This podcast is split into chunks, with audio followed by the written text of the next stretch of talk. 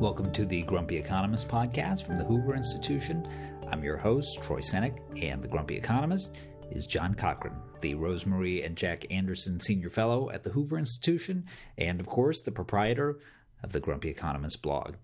And John, uh, amazingly, the young life of this podcast has been defined almost exclusively by COVID 19. Certainly not what we expected. But back when we started this, which might as well have been 1982 for the way it feels now, you were optimistic, relatively optimistic about the prospects for a a V-shaped recovery back at the very start of this. That is, a, a recovery in which there's a steep decline followed by a steep resurgence. Of late, you've been sounding a, a more pessimistic note. Why is that? Why is that? Yeah. So um, my original um, what uh, thought was that this was this should be like a great big vacation. Uh, we all take a couple weeks off of work, uh, and then we all come roaring right back again. Um, uh, then uh, immediately, my first set of worries on that was: wait a minute, what if um, a bunch of businesses go out of business, uh, people get fired, uh, they get kicked out of their houses, and now now you got a whole bunch of stuff that needs to rebuild. So I was thinking about um, keep keeping things going during the period of, of lockdown, and then get ready to go.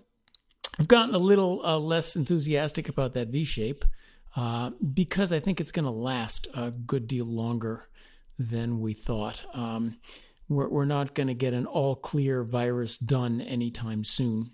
Uh, in addition, I think uh, a lot of the government policies are going to delay the recovery. That's a, the second issue. Um, but just right into it, uh, let's try to look. Maybe our, our theme today should be let's try to look uh, two to six months down the line and what does the economy look like. Uh, you got to start with what does the health situation look like. Um, we Americans love to wait for some grand tech to help us, but um, I'm worried about that.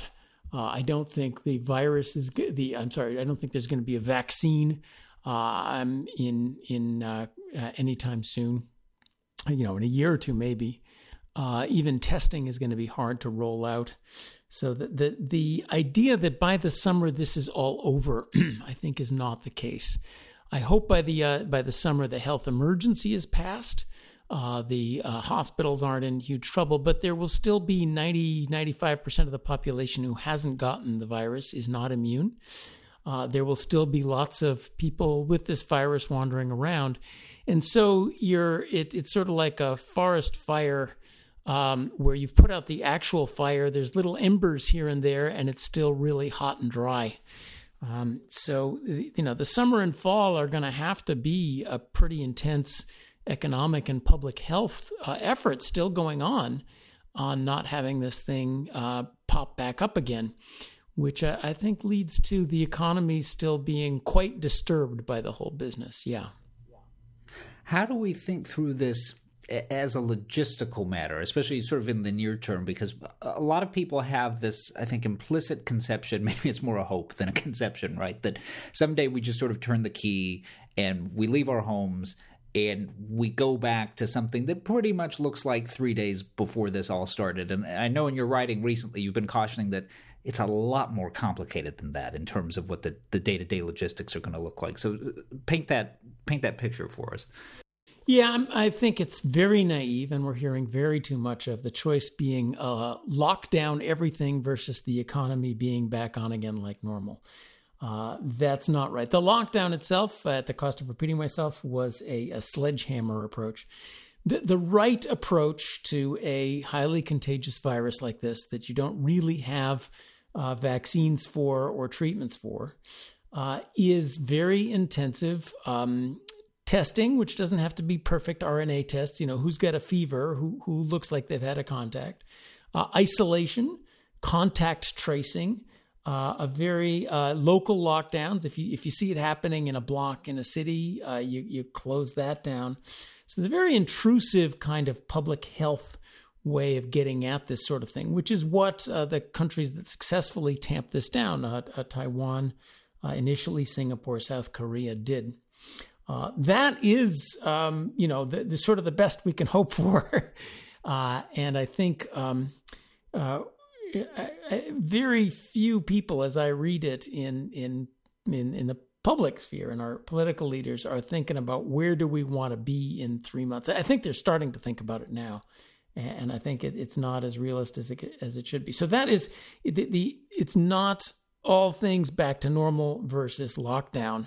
Uh, where we get to, I hope, in three months is where we should have been in January, which is this regime of pretty intrusive public health um, uh, along with you know your jobs. Two two parts of it: uh, fairly intrusive public health, contact tracing, testing, isolation, along with uh, doing your activities as social distanced as possible.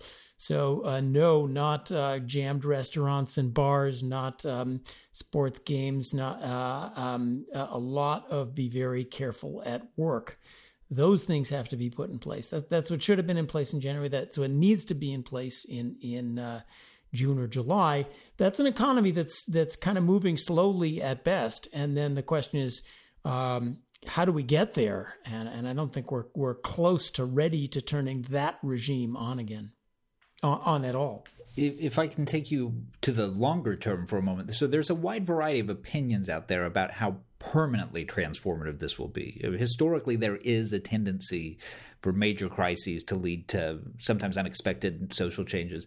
But there's a lot of disagreement about the scope of that right now. You seem to be increasingly of a mind that there are big and pervasive changes coming even after this is is mostly over what what sort of things do you anticipate shifting well let's let's yeah so just to be clear about things let's distinguish uh, so the, the next phase is this virus is still out there in the US or around the world somewhere. Uh, and we're in an economy that is trying to keep going despite the presence of a virus, uh, despite the presence of um, uninfected people who could become infected quickly at any time.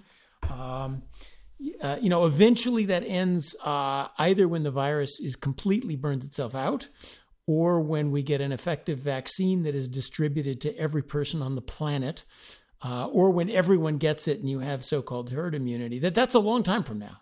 So I, I just before I'm going to answer your question soon, but I, I, wanted to to emphasize right uh, how long phase two is going to last, and I think how uh, how our public officials need to start thinking yesterday about uh, getting the phase two to work.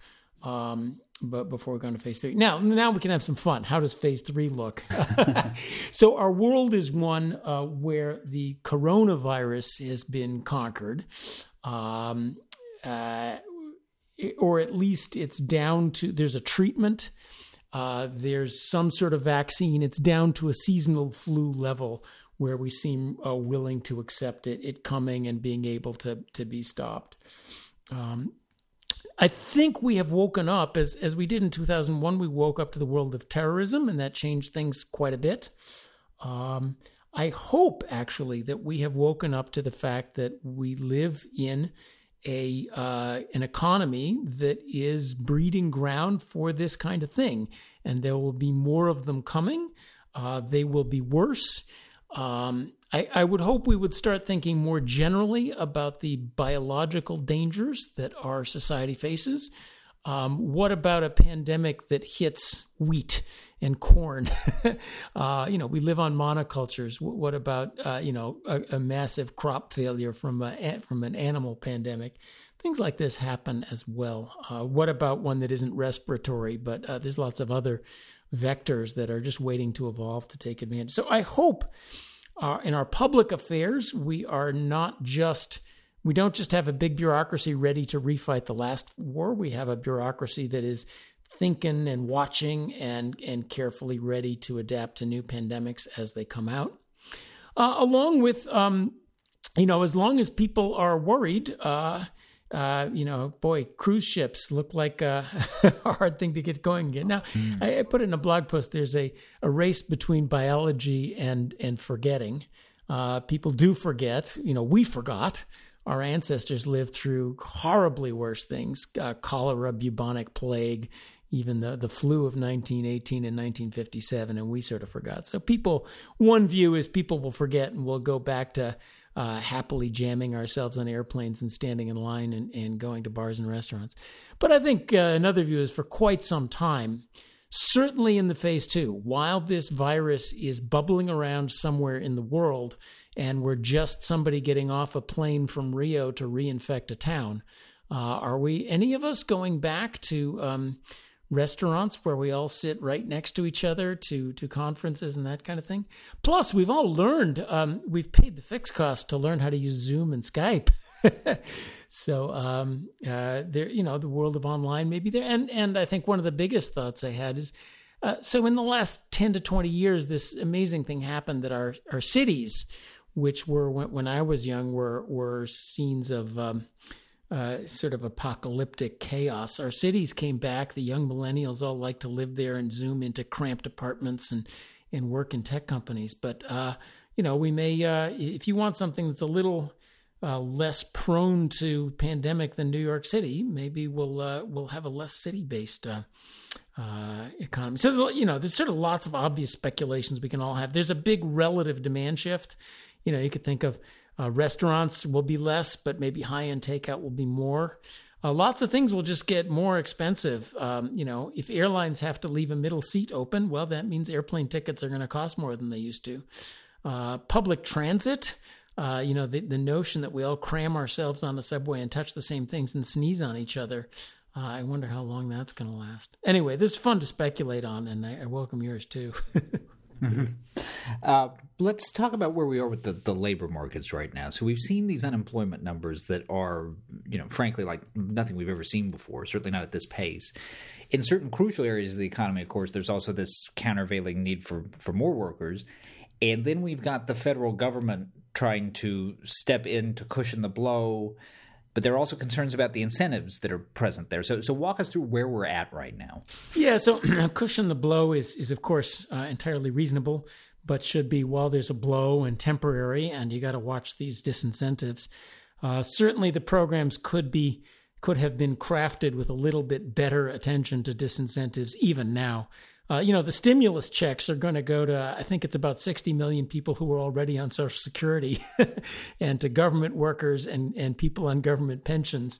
Um, now, I'm sure they're grateful for the money, as we all are, but uh, they were not facing any loss of income because they're not, uh, you know, they're not baristas at Starbucks. Um, a lot of that's going on with the unemployment. The unemployment is is very generous. It's uh, in many cases more than 100% of wages that's giving companies an incentive to fire people. Um, you know, you're, you're, running a restaurant, and uh, what you can do is simply tell, get your employees together and guys say, "Hey guys, uh, you're all quote fired unquote. Go get yourself unemployment, and when it's time to come back, come on back." Now, I do think that's in some sense um, there's an incentive there to fire. In some sense, that's hopeful. Uh, it may mean normally when we see unemployment, that means people have permanently left their jobs. They have to go find new jobs. That means you have a long, drawn out, unhappy recovery. Uh, these this may be fake unemployment. Uh, that these are people just um, uh, furloughed from existing jobs. They're taking advantage of the government paying the salaries via unemployment insurance and ready to go back again. At least when people are ready to go back to those businesses. So I think there's hope hope amid the disincentives. there is an impulse, understandable on many levels. At, at a time if I could like add, add a, there is sure there is the danger. So there's sort of phase two of how do you get the economy going, and then phase three, you know, hopefully late fall. Um, you know, you're a restaurant, you're an Amazon, you're a you're a grocery store. You want to hire people, uh, and yet people are there getting more on unemployment than they could uh, from their work. They're more on unemployment from uh, from their old jobs. You know, good luck getting people to come back to work when the federal government's paying them more than they than they get. Uh, you know, it's it's fun being a waiter, but not that much fun. Uh, so I do hope that these things uh, are time limited, uh, and and and more so than they are now, so so that um, uh, or at least we get back to sort of the regular kind of incentives we've worked at for business cycles. Anyway, go ahead. Right. Well, you, uh, to this point of sort of slightly longer term considerations, you see a lot of politicians right now acting, at least implicitly, uh, with the the idea in mind. You know what? We're, we're going to just write checks and we're, we're going to ask questions later. But you've been adamant from the start of this that the federal government d- doesn't have limitless resources to combat this. And, and, you know, we had plenty of issues with debt before this. And I think also of some of the state and local governments that were already over leveraged because of their pension obligations. So, obviously, in an emergency like this, the relative importance of debt may be lower than it would otherwise be, but it's not unimportant. H- how much does that factor into the way we have to think about the response here? Yeah. So, I think. Um, the, the two things we should focus on is the the immediate phase two of how do we get things reopened a little bit in the summer, uh, and then the phase three of of uh, having spent like drunken sailors, what's going to happen? The the if this drags on longer than most people think, uh, I think the planning now is sort of a quick V-shaped two months, and then we're back to where we were. And you can see I'm starting to worry it's not going to be like that. Um, if this goes on, uh, an economy largely shut down, and the federal government trying to uh, print money. This is what they're doing print money to make everybody have the same income they always had, and nobody ever loses money in the stock market or bond market. Um, the amounts of debt we're going to rack up are just just un, unbelievable. I mean, we already have authority uh, in the 450 dollars from the stim- 450 billion in the stimulus. There's authority there for the Fed to basically print up close to 5 trillion of new government debt and use it to lend to companies and, and bail out companies and so forth. Uh, we're talking, uh, you know, we're, we're talking about a we spent 2 trillion already. There's another trillion stimulus bill being talked about. I think Larry Kudlow said 6 trillion by the time we're we're we're done here. Uh, and we may not be done soon. So this is real money uh, that must be paid back by taxpayers eventually. Um, Italy is not having a big stimulus. Why not? Because they can't borrow this kind of money. Uh, they're sort of hoping the Germans will send it to them, but the Germans recognize that if we send it to you, we got to pay it back. Um, and and my ultimate nightmare is that the U.S. says, "Oh, we have an emergency. We need to borrow a couple trillion dollars," and the bond markets say, "You look like Italy to us. It's not happening." Uh, so some sense of let's spend this stuff vaguely wisely, I think, is important. Yeah. In the meantime, uh, we are handing out the money without much, you know, oh, who can worry about moral hazard in a crisis? Well, um, you know, if we bail out a lot of companies, uh, isn't there a natural those companies need to be regulated so that they don't get bailed out again? Uh, the Federal Reserve is starting to lend money directly to industrial companies and, and, and to cities.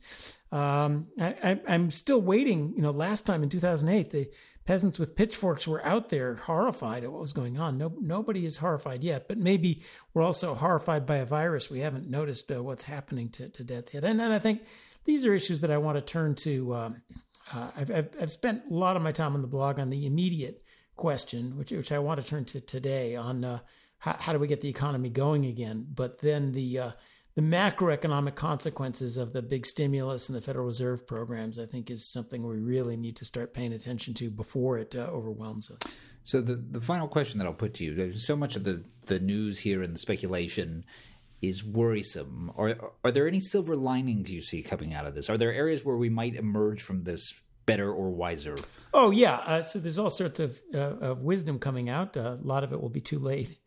Um, I'll, I'll, tell you that the, the situation right now where I see the crying need and where I, I do see the beginning of addressing that need. Uh, it's phase two, it's the summer.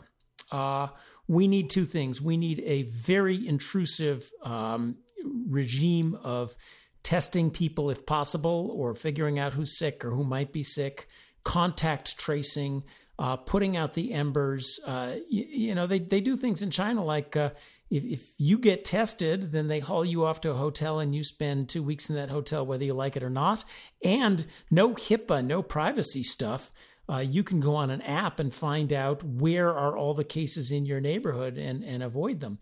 Um, so, so we need testing and contact tracing and isolation. That's easy to say, but um, that's a whole bureaucracy that has not even begun to be invented, let alone created. It's it's a very intrusive thing to isolate people who are sick, to really jump in and and and get rid of hotspots. Um, and, and it's not something we have. And we, I mean, in China, at least they have the uh, the great power of the Communist Party, who um, runs roughshod over everybody's privacy, civil liberties, and, and freedoms that can be put to use. uh, we don't have that for good reason. We're a free people. So we don't have the bureaucracy that can say, you, uh, uh you, Scott, you're sick. You have to stay home. And here's a security guard who's going to be taking your temperature every time you try to go in and out of your apartment. Or, you know, you're, there's a, uh, there's, a, they have this, um, this, uh, social credit score. You literally there's an app that you can that somebody will send you a text message saying when you crossed the street the other day, the guy going the other way had tested positive for a virus. Be careful. can you imagine that in the United States? But these are the you know your choice is a little bit of cost of civil liberties versus a tremendous economic uh, depression. Anyway, we don't. If you're gonna do public health, we don't have that infrastructure for public health. And the other thing we need is going back to work safe.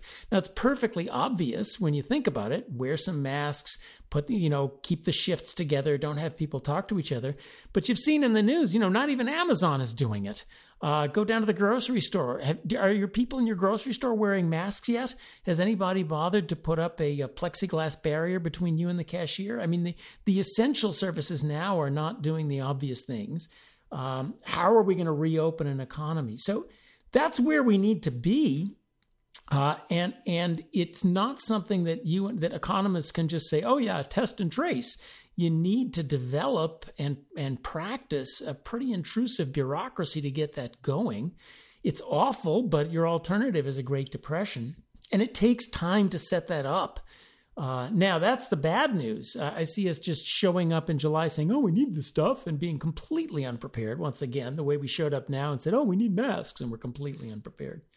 The good news is, and this is today's blog post. You know, you look at it and you see, oh yeah, the administration says we need to set up a new uh, task force on the economics of reopening. Uh, governors are setting up task force on the economics and public health of reopening. Uh, so this this is this is a thought that people have realized. I don't think they realize quite how far behind the curve we are. It is and how difficult it is. This isn't something you just from City Hall. You can say, "Oh, everybody stay home and self isolate," and for a while that works until they get sick of it. But to do testing, contact tracing, uh, locking down an apartment building where somebody turned out to have a positive test and making sure nobody goes in and out of that for two weeks, uh, making sure that businesses that are open are actually following the protocols. That that takes um, rules, procedures, bureaucracy, all the stuff we hate here at Hoover. Except we hate absolutely nobody working, even even worse. Um, so I don't I don't think they quite have the alarm bells of what it is they've got to set up and how long and hard it's going to be to do that. So there's good news and bad news. All right. You've been listening to the Grumpy Economist podcast with John Cochrane. You can read the Grumpy Economist blog at johnhcochrane.blogspot.com. And if you enjoy the show, please rate it on iTunes or wherever you get your podcasts. For John Cochrane, I'm Troy Senik. Thanks for listening. This podcast has been a production of the Hoover Institution, where we advance ideas that define a free society. For more information about our work, and to hear more of our podcasts or see our video content, please visit hoover.org.